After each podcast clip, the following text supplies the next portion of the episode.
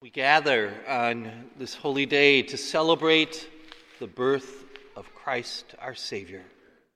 We begin our Mass at the manger scene, the creche, and the gathering space to remember how it was on that first Christmas morning. This Advent, Pope Francis encouraged us to have a nativity scene or creche in each of our homes and in other places as well to be a reminder to us of what we celebrate. The first person to do that was St. Francis of Assisi, 800 years ago. St. Francis brought together real people and animals from the farms in the area. And then he created from them a live nativity scene that Christmas. And ever since then, we have been setting up that Christmas scene over and over and over. The nativity creche with the shepherds and the animals, and Mary and Joseph and the child Jesus make this mystery of our faith very real. It really happened. And it happened this way because God wanted us to know that He was real. God knew it was hard for us to see Him.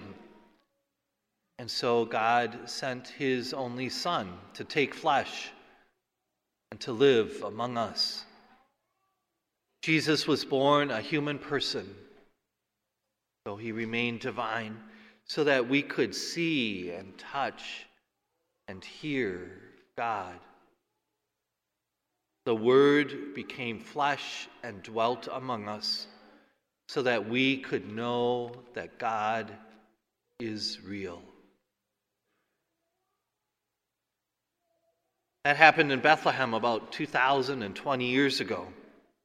And over the past 2,000 years, and still today, God continues to want us to know that He is real. He continues to want us to know how incredibly much He loves us. The older I get, I think the more I realize how real God actually is. God is the one who's with me at all times. God is the one who gives me strength to face the challenges of life. God's the one who reminds me how incredibly much He loves me even in those times when I may not feel that way.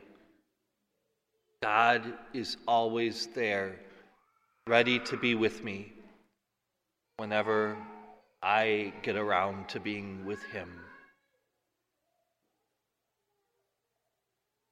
As He came in the manger 2,000 years ago, He continues to come to us. He takes flesh and He dwells among us. And he comes to us in a very unique and special way at each Mass, in the Eucharist. He's present to us as he comes again and again and gives himself to us, his very body and blood.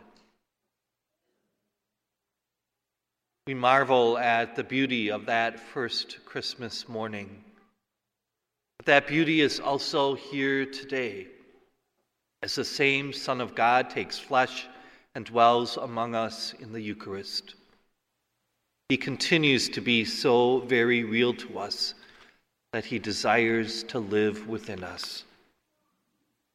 As we receive this precious gift this morning, may we know again how very real God's love is for each one of us.